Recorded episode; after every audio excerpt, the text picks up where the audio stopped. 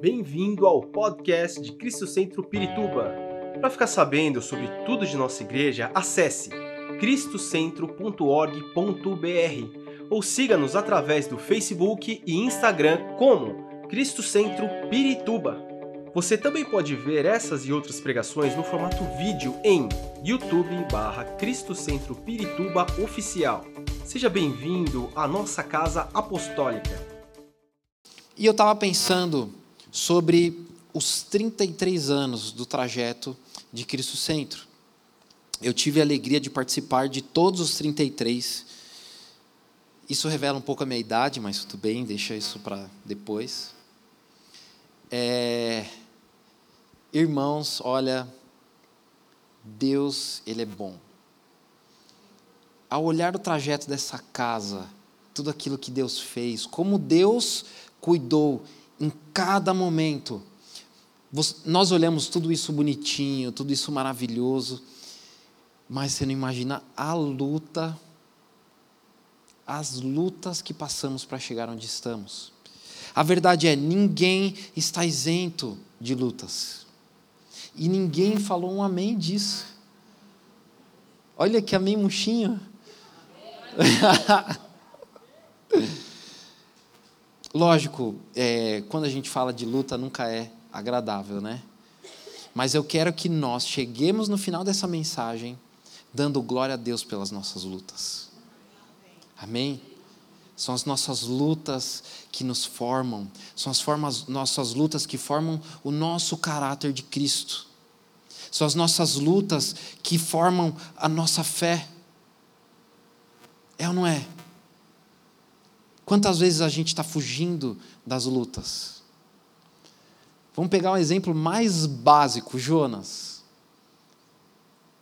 O que Jonas passou para ele entender que não adianta ele fugir da luta? Porque Deus deu uma ordem: Jonas, vá até Nínive e pregue. E Jonas achou que ele podia se esconder de Deus, né? Não, é, às vezes a gente esquece que Deus é Deus e a gente tenta se esconder um pouquinho. O propósito de Deus para cada um de nós é impossível se esconder dele. Né? Vocês estão me olhando com umas carinhas de sérios, mas é impossível que fujamos do propósito de Deus. Se Deus te colocou aqui nessa terra, aqui neste lugar, Ele te deu um propósito. Você já descobriu qual é? Você sabe qual é? Aqui nós temos pastores, temos líderes, temos pessoas que podem te ajudar nessa jornada. Amém? Eu não ia falar nada disso, eu não sei, mas. Amém. Não há conquista sem lutas.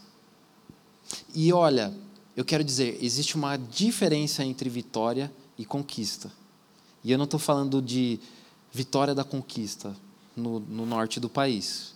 Estou falando realmente das duas palavras. São duas palavras sinônimas, de significados parecidos, porém são diferentes. Vou dar um exemplo. Numa guerra, quantas batalhas tem? Não tem só uma batalha, são várias batalhas. Você pode ter vitória nessa batalha ou uma derrota. Mas a batalha final, no final dessa guerra, alguém conquistou. Alguém conquistou essa vitória final. Esse é o panorama do caminho do cristão. Nós teremos diversas lutas. E não há vergonha de dizer que às vezes nós não alcançaremos essa vitória imediata. Porque a nossa vitória, a nossa conquista, perdão, qual é a nossa conquista? A eternidade, a coroa. Amém? Quantos, quantos têm pelo menos uma pedrinha na coroa? Ô irmão, vamos melhorar. Vamos... A gente vai orar e Deus vai dar essa força para vocês. Amém? Ah, melhorou. Não podemos, não podemos ter medo da batalha. E eu sei, e eu sei que é difícil ouvir isso, porque é um processo dolorido. Sempre vai ser. Nós seremos testados, nós seremos provados, nós muitas vezes nos sentiremos tristes, derrotados, com medo. Somos humanos. Mas temos um Deus que nos enviou o Espírito Santo. Amém? Ele é o que? Consolador. As nossas batalhas não deixarão de existir, mas em meio às batalhas, em meio às lutas, nós seremos consolados. Amém? E você tem o irmão que está do teu lado. Você não está sozinho. Amém? Fala para ele, você está lutando comigo essa luta. Não me deixe sozinho. Amém. Até o final vocês vão estar mais animados. Amém. Olha gostei. Por isso que Jesus disse: No mundo tereis aflições. Ai, ai, ai. Ô oh, Jesus. Seria muito bom se quando Jesus viesse, ele zerasse toda a luta, toda a batalha e nós vivêssemos um Éden aqui. É ou não é? Seria ótimo. Nós não estaríamos preocupados se a gente vai conseguir acordar cedo, se o despertador vai tocar amanhã para a gente trabalhar. Né? Eu não sei quantos de vocês lutam de manhã, mas eu. Só Jesus na minha vida, eu confesso. Mas a gente tem que ser disciplinado, então eu brigo comigo mesmo para levantar da cama, principalmente em dias frios quando está aquela chuvinha, né? Amém. Cada um com a sua. Tem as lutas grandes, tem as lutas pequenas, né? A minha pequena luta é, ô oh, Jesus, me ajuda. Alguns é comer doce, né? Tem gente que terminou de almoçar, já sai buscando. Cadê aquele docinho? Hum. E aí, quem consegue fazer jejum disso?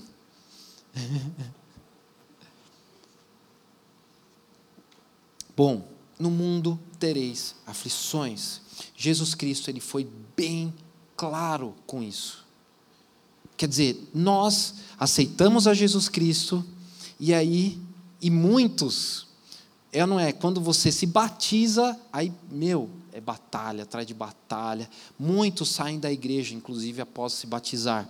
O batismo, ele é simbólico, mas ele atesta para o mundo que você deixou quem você era para você ser uma nova pessoa. E aí, Satanás não fica contente com isso. E aí vem as lutas. Olha, só Deus sabe o que cada um passa. É ou não é? Não é fácil, nunca vai ser. Mas a nossa conquista, ela já foi feita em Jesus Cristo. Bom, vamos lá. A nossa luta, e Jesus Cristo foi claro, a nossa batalha não é contra carne e nem sangue, mas sim contra espíritos.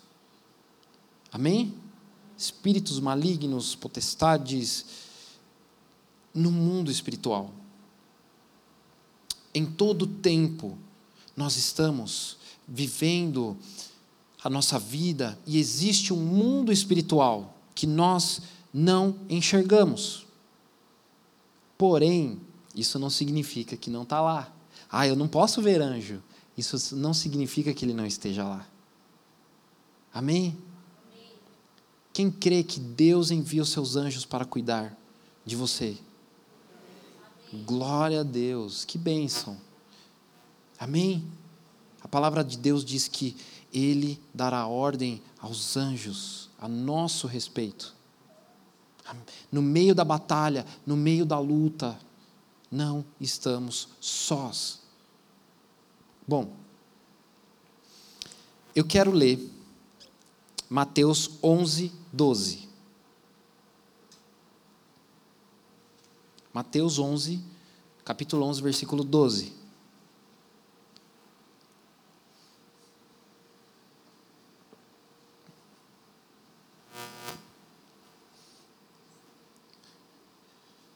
Desde os dias de João Batista até agora, o reino dos céus é tomado à força, e os que usam de força se apoderam dele. Bom, o que eu posso te dizer é, em primeiro lugar, as nossas atitudes no mundo natural, elas refletem no mundo espiritual. Sempre. É por isso que Satanás está o tempo todo no nosso ouvido, querendo o quê? Não só nos distrair, nos levar a pecar, nos derrubar, mas a realmente sair da presença de Deus, se perder num mundo de mentira, de engano. É por isso que a nossa batalha, ela é constante. Sinto muito te dizer isso, mas a nossa batalha, ela é constante. Não podemos permitir ser enganados. Nós precisamos estar atento, vigiar e orar sem cessar. Amém? Por enquanto eu estou sendo, estou trazendo coisas aqui que já conhecemos. Bom, as batalhas não são novidades para nós. Pelo menos não deveria ser. e eu quero trazer rapidamente um contexto sobre a igreja primitiva. Porque nós temos lá Atos, aí vem as cartas de Paulo, aí já vem é, Pedro, João, Judas, Apocalipse. E o que nós entendemos, em questão de tempo, o que nós estudamos com relação ao período dessas cartas, eu vou, vou trazer as cartas de Paulo. O período da, das cartas de Paulo. Né? Paulo escreve ali entre 50 e 60, próximo de 70, depois de Cristo. Ele começa a escrever essas cartas. Então você tem uma igreja que é nova, porque Paulo viajava toda a região da Ásia, toda aquela região, para levar a palavra de Deus. E ele formou muitas igrejas: igreja de Corinto, igreja de Romano, igreja de Efésios, Éfeso, Éfeso Corinto, né? E ele fundou essas igrejas. É por isso que ele enviou cartas. Agora, uma igreja nova, com poucos anos de, de fundação passavam por momentos difíceis, perseguição, falsos profetas, dissensões, discussões, o, o erro no entendimento a respeito dos dons, o erro no entendimento a respeito do culto ao Senhor. Isso não parece algo que ficou lá atrás? Ou será que não dá para a gente trazer para os dias de hoje? A palavra de Deus, ela nunca foi tão real quanto o dia de hoje. Só que a gente precisa entender os contextos. Né? Quando, quando é, Paulo começa a falar aos romanos que é uma igreja nova, uma igreja que ele fundou, sobre muitos. É, imagina, você é novo convertido. Todos nós, amém? Passamos por isso. E é um tempo maravilhoso. Não ouvi? Um glória a Deus. Ah, amém. Amém. e nós estamos naquele primeiro amor, tudo é lindo, tudo é novidade. E qualquer palavra é palavra de Deus. Porém, eles estavam vivendo uma dificuldade muito grande, que é, é cristãos judaizantes, cristãos que queriam incorporar o judaísmo no cristianismo. Bom, nós precisamos entender que era uma igreja de pagãos, inicialmente, de pessoas que não eram judeus que se converteram ao cristianismo, amém? Então eles não eram praticantes do judaísmo, eles não eram judeus. E aí vem os, esses cristãos judaizantes e falam: não, vocês precisam seguir o, o Torá, vocês precisam seguir os dez mandamentos, amém, realmente precisamos. Mas algumas tradições judaicas, elas não servem para nós. Por exemplo, circuncisão. Isso é uma promessa de Deus para os judeus. E aí isso causou um alvoroço na igreja. Paulo escreve para trazer ordem no meio dessa situação. A igreja de Gálatas, a mesma coisa. Né? Paulo reforça é, a obra vicária de Jesus Cristo, Cristo como o único Salvador, o poder do sangue de Jesus Cristo, que nós somos salvos pela fé. Romanos é um tratamento sobre salvação pela fé. Nós não somos salvos por obras, nós não somos salvos por tradição, nós não somos salvos por religiosidade. A religião não salva ninguém. Somos salvos pela fé em Jesus Cristo. Amém, glória a Deus. Eu quero ler rapidinho para a gente ter uma noção de como Paulo era forte. Gálatas 1, 6 e 7 eu quero ler. É uma bronca que Paulo está dando aqui para a igreja para falar: igreja, acorda. Admiro-me de que vocês estejam abandonando tão rapidamente aquele que os chamou pela graça de Cristo para seguirem outro evangelho. Verso 7. Que, na realidade, não é o evangelho. O que ocorre é que algumas pessoas estão perturbando, querendo perverter o evangelho de Cristo. Bom, por que que eu queria falar um pouquinho sobre isso? O que nós temos ouvido por aí? Como nós temos recebido muitas pregações, ou o que a gente lê na internet, porque assim, e aqui eu vou, eu vou traçar o perfil do crente. Amém? Por vir na igreja de domingo é suficiente para vocês? Não deveria ser. A palavra que nós trazemos aqui no domingo é uma direção. O culto, ele é um momento em que os santos se reúnem em os dons, eles são acionados para a glória de Deus, para o corpo, para a igreja, cura, libertação. Mas no nosso dia a dia, nós precisamos nos alimentar. E aí, é, é por isso que nós, e hoje não só nós, muitas igrejas disponibilizam, meu, você tem Spotify, você tem YouTube, né? Tudo bem que eu estou fazendo propaganda aqui, mas não tem problema. Diversas plataformas para você receber uma palavra. Nós precisamos separar o nosso tempo para ouvir a palavra de Deus diariamente. E não é somente ouvir, mas o que eu estou buscando na palavra de Deus.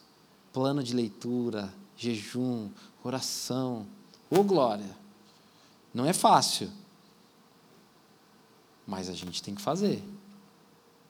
E quando nós começamos o nosso caminhar, entendemos que devemos buscar ao Senhor, e se nós não estamos uh, tendo cuidado com aquilo que estamos recebendo, nós podemos cair nisso que Paulo está falando. Um outro evangelho. E posso te dizer uma coisa, a gente nem percebe. É isso que é o pior. eu eu estou sempre buscando na internet, né, estudando, e eu vejo cada coisa. E a gente vê alguns é, pastores, filósofos, muitos conhecedores pervertendo a palavra de Deus. Por quê? Isso dá, muitas vezes, por conta de nós mesmos. Ah, nossa, ele prega muito bem, nossa, sua palavra é maravilhosa. E aí, se nós não tomamos cuidado, o orgulho entra no coração. E aí eu começo a perverter a palavra de Deus. Quando eu entendo que eu já não preciso mais de Deus, eu posso falar o que eu quiser, eu posso pregar o que eu quiser, porque eu já não preciso mais de Deus. E aí ele, esse pastor deixa de ter, eh, deixa de ter comunhão com Deus, deixa de orar e buscar a Deus e entra no conhecimento. E aí, irmãos, ninguém pode pregar sem o Espírito Santo, sem o cuidado do Espírito Santo. Aquele que está aqui na frente, e eu aprendi isso em homilética, é o momento em que Deus usa o imperfeito para falar sobre o perfeito. Glória a Deus. Aqui estamos para cumprir aquilo que Deus nos chamou. Bom,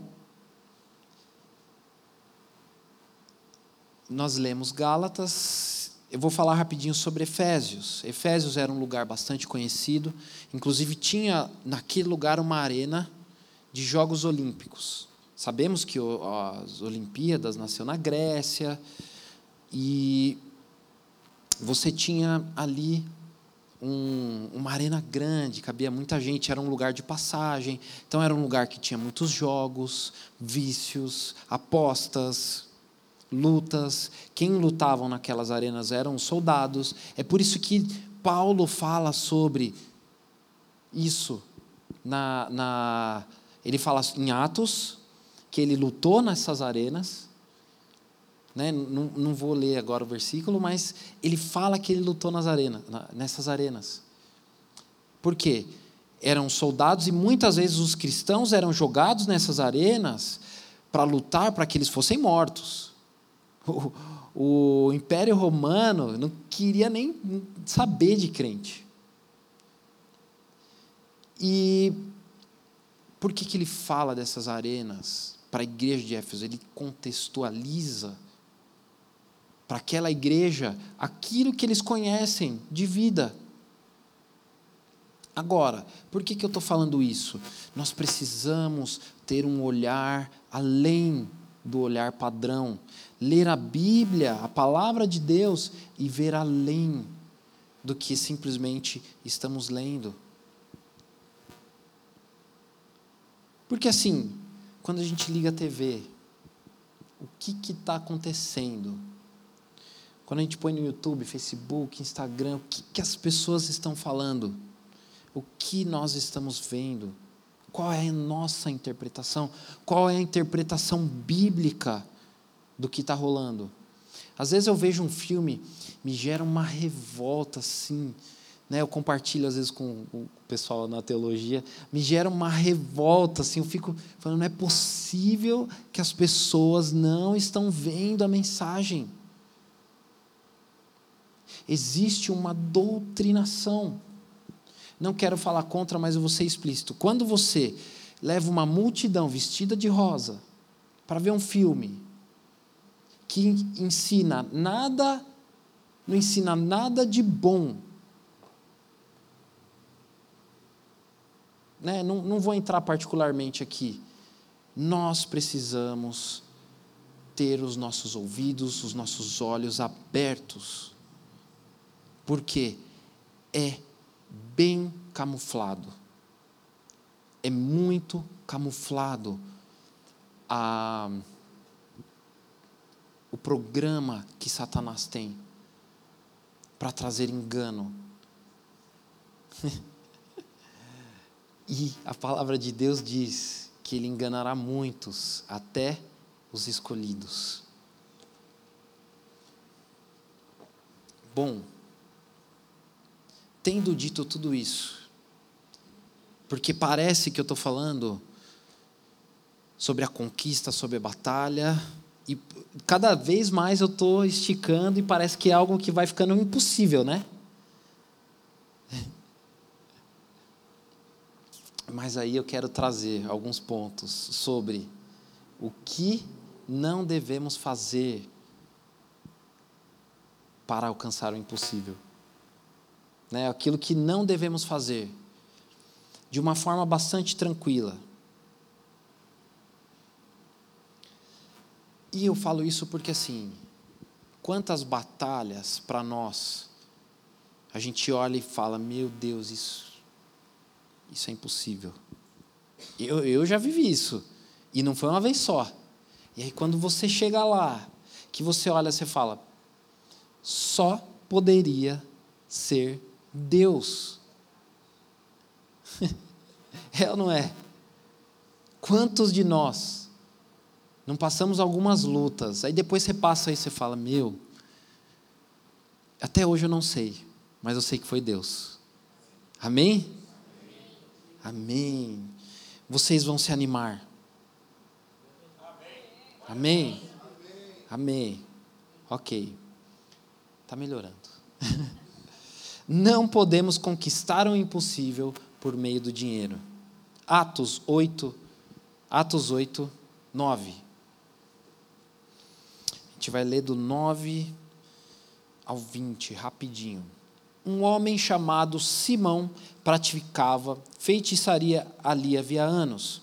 Ele deixava o povo de Samaria admirado e afirmava ser alguém, alguém importante.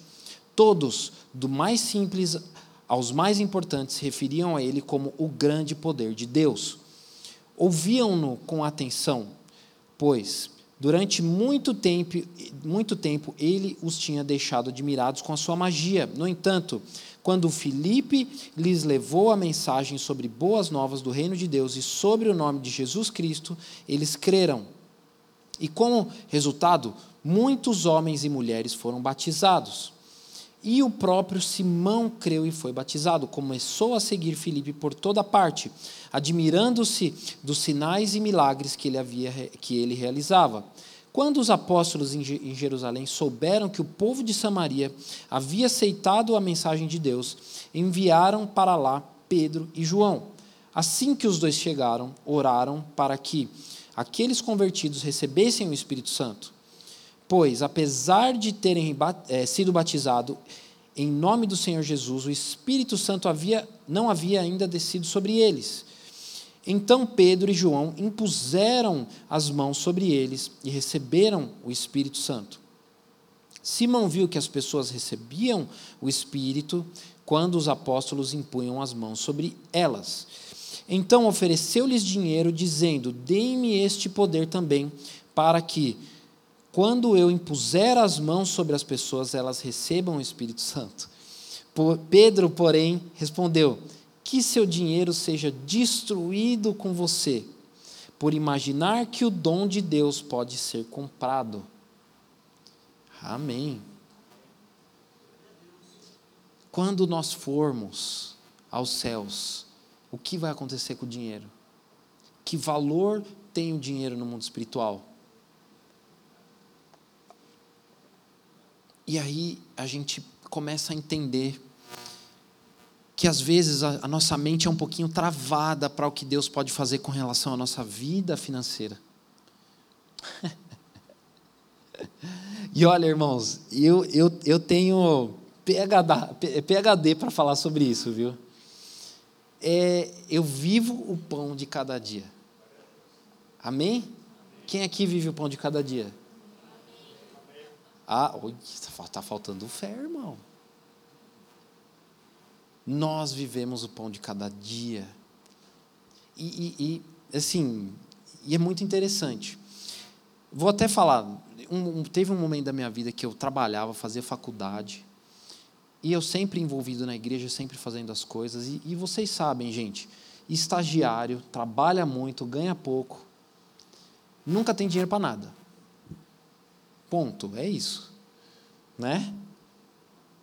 Por quê? Você trabalha, paga a faculdade, aí você tem que comer na faculdade, tem que. É, e, principalmente eu que não recebia VR, então eu pagava o meu almoço, né? eu levava a marmita, né? melhor. E. É, era interessante, porque às vezes eu fazia alguns trabalhos de freelance. Aí chegava final do mês, eu estava naquele aperto, assim, era uma. Fala, Senhor, eu preciso de tanto para eu passar essa última semana do mês.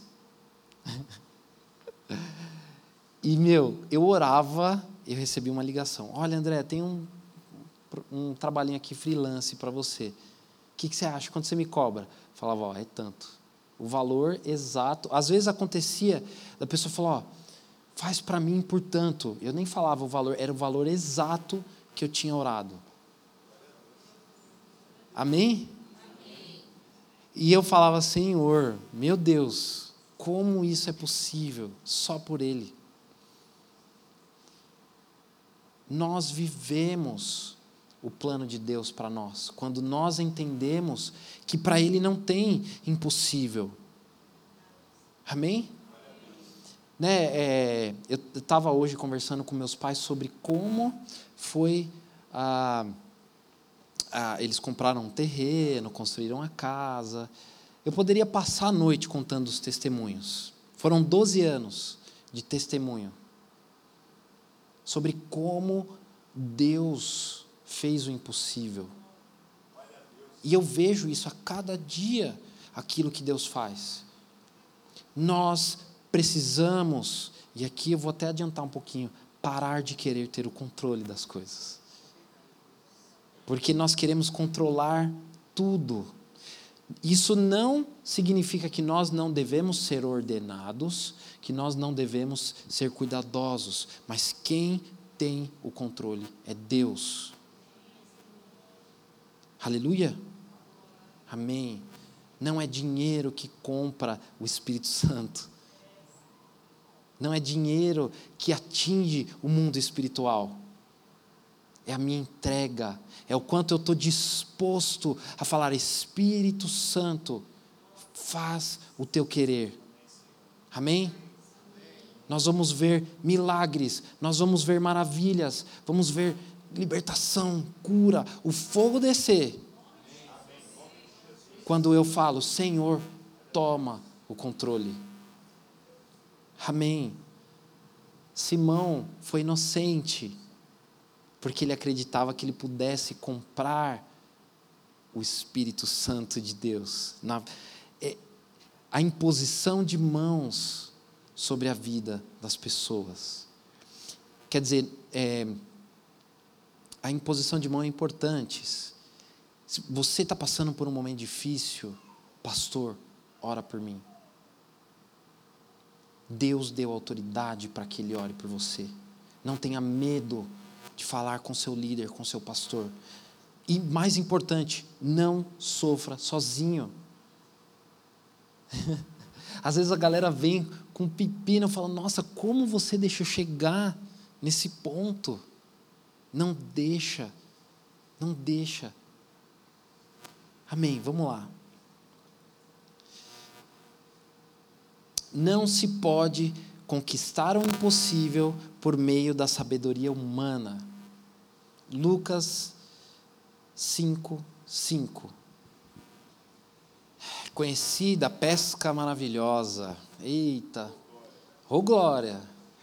A pesca maravilhosa, ela é conhecida porque Deus, é, perdão, Jesus operou o impossível ali precisamos entender que Pedro era um homem bem sucedido na pescaria.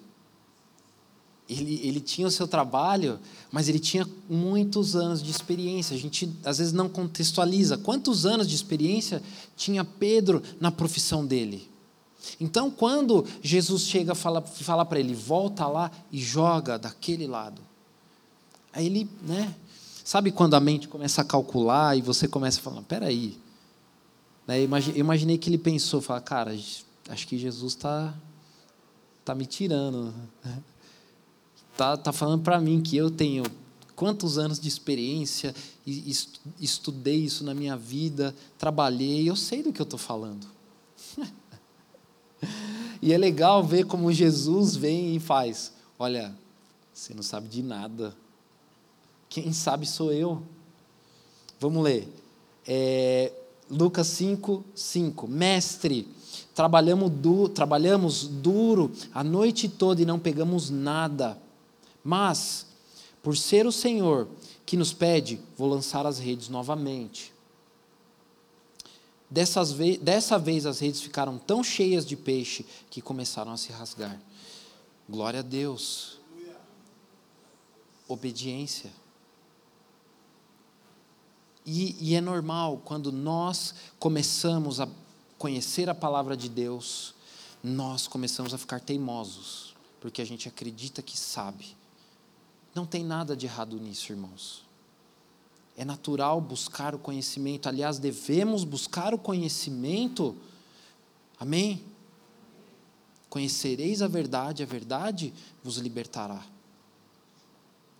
Amém? Mas devemos manter um coração ensinável.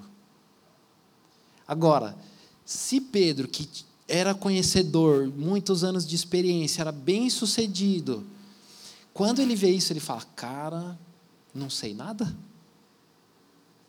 Jesus pega aquele que acredita que sabe e transforma, fala: Olha, a verdade sou eu, eu quem diz quem, o que é a verdade. Eu sou a verdade.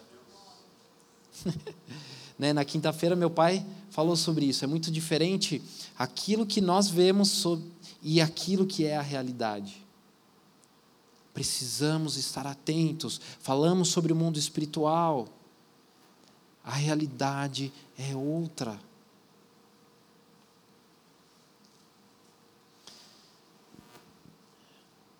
E eu poderia falar aqui a noite inteira sobre isso, mas a gente precisa caminhar. Já é, já o tempo, nossa, como passar rápido. Vamos lá. Não se pode conquistar o impossível por meio da religiosidade. É difícil ouvir isso. Entra, entra um pouco com o conhecimento, né? Porque Quanto mais a gente vai conhecendo, mais a gente acredita que sabe das coisas. Como deve ser, o que deve acontecer, o que não deve acontecer.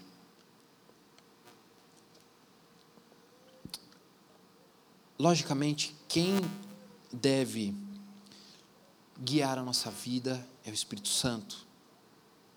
De novo, quem tem o controle? É Deus. Quero ler João 3. João 3, do 1 ao 3.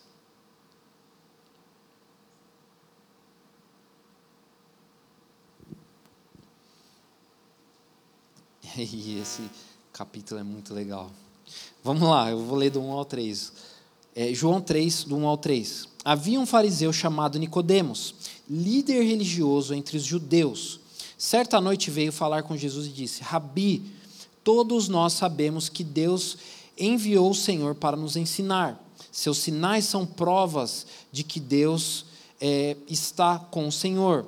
Jesus respondeu: Eu lhe digo a verdade. Quem não nascer de novo não verá o reino de Deus. E aí bugou Nicodemos. Porque no 4 ele diz: Como pode um homem velho nascer de novo?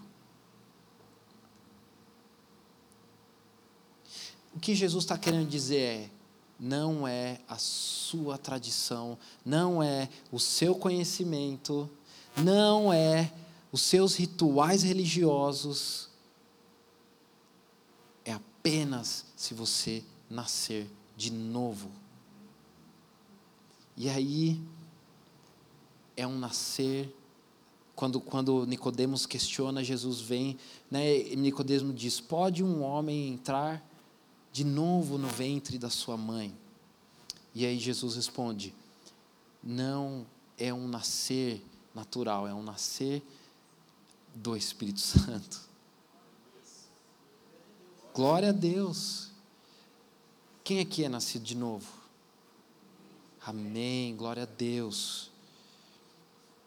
Às vezes a gente esquece essas coisas. Não é a religião que vai salvar ninguém, não é a tradição. Né? Tem uma imagem que, inclusive, meu pai me enviou, eu achei fantástica. Um barco afundando e está lá a legenda. Mas nós sempre fizemos assim. É doído. Por quê? Porque a gente acredita que está fazendo ali o caminho que a gente sempre fez esquece de falar: Senhor, não é o meu caminho, é o seu caminho.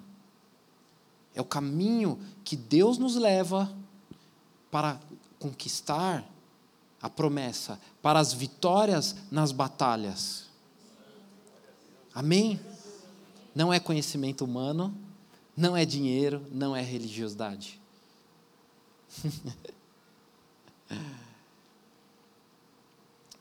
e o nascer de novo não é algo possível para o homem, é uma ação divina de Deus no homem.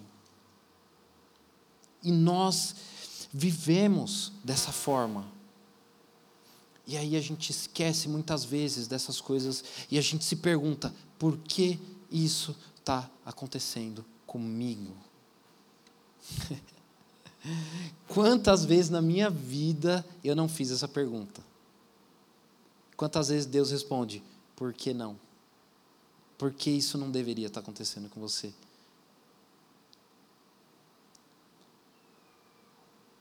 O plano é de Deus. Agora, as coisas acontecem, porém,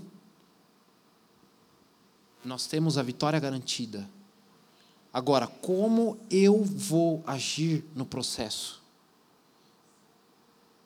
Eu não posso vir de montanha russa, né? Ah, eu estou bem, amanhã eu estou mal. Hoje eu estou bem, amanhã eu estou mal. Hoje eu estou bem, amanhã eu estou mal. As lutas virão. Como eu enfrentarei essas lutas? Como eu vou acessar o impossível que Jesus nos prometeu? A vitória, ela é certa. Quanto tempo vai demorar para eu alcançar essa vitória? Porque eu não tenho meus olhos fitos em Jesus Cristo. Quando não há ordem, o caos impera. Deus ele não pode agir. Ele tem que ter o controle. Amém? Diante de tudo isso, Deus tem que ter o controle da nossa vida, da nossa vida financeira, da nossa vida emocional, da nosso, da no, do nosso trabalho. Amém? Será que eu consigo entregar tudo ao Senhor? Eu vou dizer algo para vocês. Durante muitos anos eu trabalhei num, num, num, ministério na igreja. Quem vê pensa, né? Muitos anos. Não, mas tudo bem, vou colocar aqui 10 anos. Eu trabalhei no ministério aqui na igreja. E eu tinha uma paixão por esse ministério. E aí veio a pandemia tal, aí meu, meu, o meu pastor meu líder, né, é o presbitério, vamos colocar assim, o presbitério veio e falou: André, larga isso. Vem, fica quietinho um tempo, não faz nada, fica só aprendendo, nós vamos te discipular. Imediatamente eu entrei em conflito. Sabe aquela coisa, não, eu não, não como eu vou deixar algo que eu trabalhei por 10 anos? Eu tenho que fazer dar certo. Hum, Ai, ai, ai. Eu deixei de entender que quem faz dar certo não sou eu. Quando eu abri mão, eu entendi que realmente o plano de Deus para a minha vida era outro. E eu estava trabalhando, estava fazendo as coisas para Deus, eu estava no lugar errado. E aí, quando a minha liderança veio, me tirou e falou: ó, vamos trabalhar a sua vida, vamos a, a, não mudou somente minha vida ministerial. O meu entendimento da minha vida mudou. E aí Deus tomou o controle. Eu entreguei o controle para Deus, porque eu acreditava realmente que eu, pelas minhas forças, poderia fazer. E eu não entendia que jamais eu ia conseguir. e aí, Deus é, uma, é aquela coisa, né? Um furacão muda tudo. Se eu não tivesse abrido mão, eu estaria ainda no mesmo lugar. Ia ser muito pior, ia ser mais doído. Ver que eu não andei, que eu não caminhei, que eu não avancei Quantos de nós estamos paralisados porque não entregamos a ordem, a nossa vida, o controle na mão de Deus?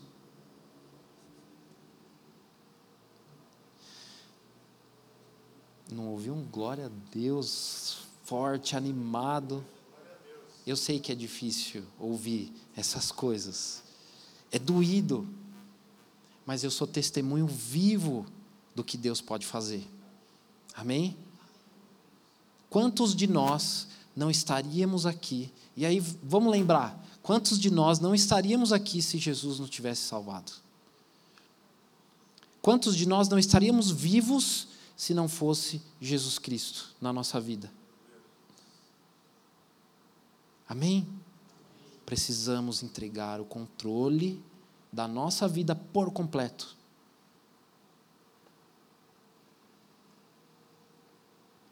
Amém? Significa também que devemos fazer a nossa parte. Não é, não é? Faz aí, Deus. Disciplina, persistência, perseverança, obediência. Semana passada falamos sobre Josué, obediência, entrega, paciência, silêncio. Ai, ai, ai. Porém, nós temos alguém que a gente pode reclamar.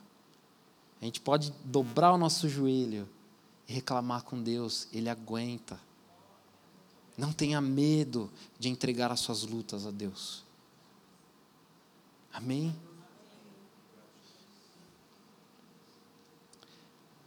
Agora, agora quando eu falo de luta para vocês, vocês encaram isso com alegria ou com dor ainda? Médio, tá bom, tá bom. Alegria, glória a Deus. ai, ai. Bom, para acabar, vamos terminar. Está acabando. Nossa, hoje eu. Hoje Deus. Não percebi o tempo passando, gente. Eu vou dar um testemunho para vocês, rapidamente. Sobre como o fato de eu acreditar que Deus ia fazer aquilo que eu tinha que fazer me quebrou porque não aconteceu o que eu imaginava. Eu trabalhava numa empresa e tinha um senhor de um senhor era novo, não tinha nem 60 anos. Então não era um senhor, né? Vamos ser honestos. Era um rapaz jovem ainda, amém? Amém. Ninguém, ninguém aqui aceita que é jovem, é isso. E ele e ele era de uma outra religião e só que ele era um cara muito legal. A gente, ele sabia, né, que eu era é, cristão, evangélico, crente e trabalhava na igreja, filho de pastor, né? E e certo dia é, nós fomos ao banco juntos. A empresa pediu para a gente fazer alguma coisa, não lembro exatamente o que era, e nós estávamos conversando.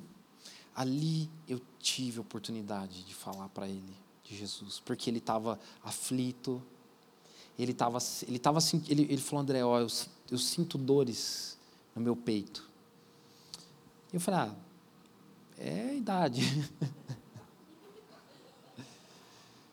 e imagina, né? E ali eu tive a oportunidade, poderia falar, olha, você está assim, vamos orar, Jesus pode te curar. Você acredita? Eu conhe, ou eu conheço alguém que tira a sua dor, que estava pronto ali para eu falar, para o Espírito Santo agir. Eu falei, não, deixa amanhã, outra, outra oportunidade eu falo. Cara, no outro dia eu cheguei na empresa, olhei e falei, nossa, cadê tal pessoa? Ah, não chegou ainda, às vezes né, pode atrasar. Passou o dia, quando foi à tarde, do, quase no final do dia, ligaram para a gente, eu, eu, era uma sala diferente, ligaram e falaram, olha, fulano de tal faleceu dormindo. E aí, na hora, me veio isso. Falei, poxa, eu deixei passar essa oportunidade. Porque eu acreditava que eu tinha o controle, que eu poderia falar com ele um outro dia. Isso me pegou. Eu nunca mais deixei isso acontecer.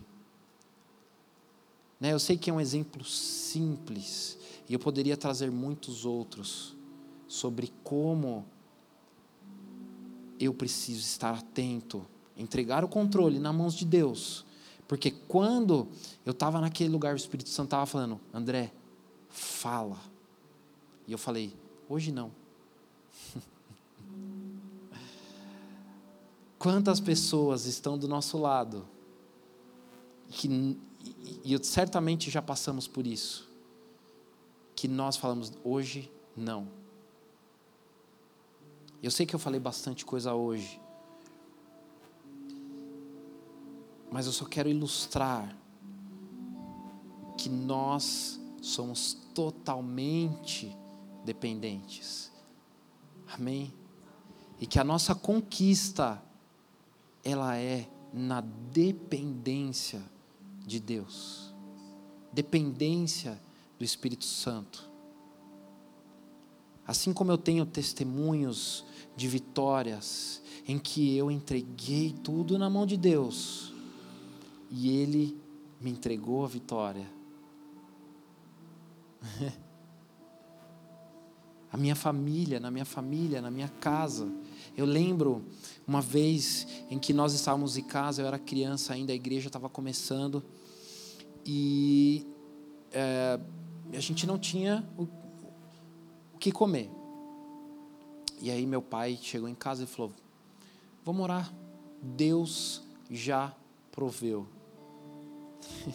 Era horário do almoço, nós oramos. Coloque-se de pé. Nós oramos. Vamos nos colocar de pé. Esperamos que esta mensagem tenha te inspirado e sido uma resposta de Deus para sua vida. Quer saber mais sobre Cristo Centro Pirituba? Siga-nos nas redes sociais no Facebook, Instagram e YouTube, ou visite nosso site em cristocentro.org.br.